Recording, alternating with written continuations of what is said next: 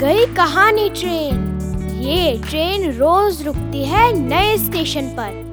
मिलाती है आपको एक नई कहानी और कई नए किरदारों से। तो सब सवार।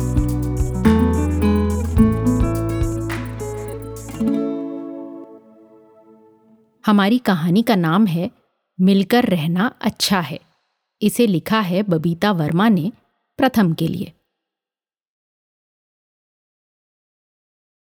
मिलकर रहना अच्छा है। एक बाग था। उसमें आम और अंजीर के पेड़ थे।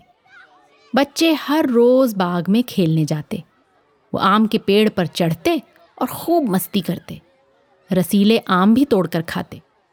अंजीर का पेड़ छोटा था। उसे आम की खुशहाली देखकर बहुत कुढ़न होती। वो बात बात पर चिढ़ जाता। यही कारण था कि उस पर ना तो कोई चढ़ता था और ना ही कोई पक्षी उस पर अपना घोंसला ही बनाता था। अंजीर के फल पकते और गिर जाते। बच्चों ने उसे भुला दिया था। एक दिन मधुमक्खियों का एक झुंड आया। उन्हें अंजीर का पेड़ बहुत पसंद आया। रानी मक्खी ने अंजीर के पेड़ पर छत्ता बनाने की योजना बनाई। लेकिन अंजीर ने कहा, खबरदार जो तुम मेरे पास आई। मधुमक्खियों ने अपना छत्ता आम के पेड़ पर बनाना चाहा तो आम ने उनका भरपूर स्वागत किया। कुछ दिन बाद एक लकड़हारा आया। वो आम का पेड़ काटने लगा, लेकिन मधुमक्खियाँ तो उसकी मित्र थीं। उन्होंने भिन भिनाकर लकड़हारे को भगा दिया। जब लकड़हारे की नज़र अंजीर के पेड़ पर पड़ी तो वो खुश हो गया, क्योंकि उस पर कोई भी छत्ता नहीं था। लकड़हारा अंजीर का पेड़ काटने लगा। पेड़ दर्द से कराह उठा।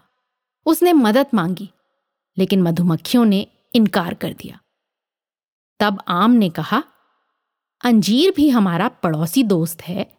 उसके पके हुए फल बहुत से पशु पक्षियों के काम आते हैं।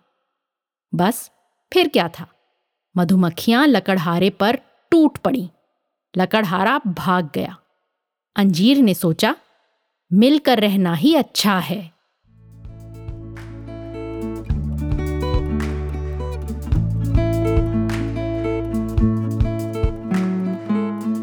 आशा है ये कहानी आपको पसंद आई होगी। ये कहानी आपके लिए लाए रेखता, नई धारा और प्रथम।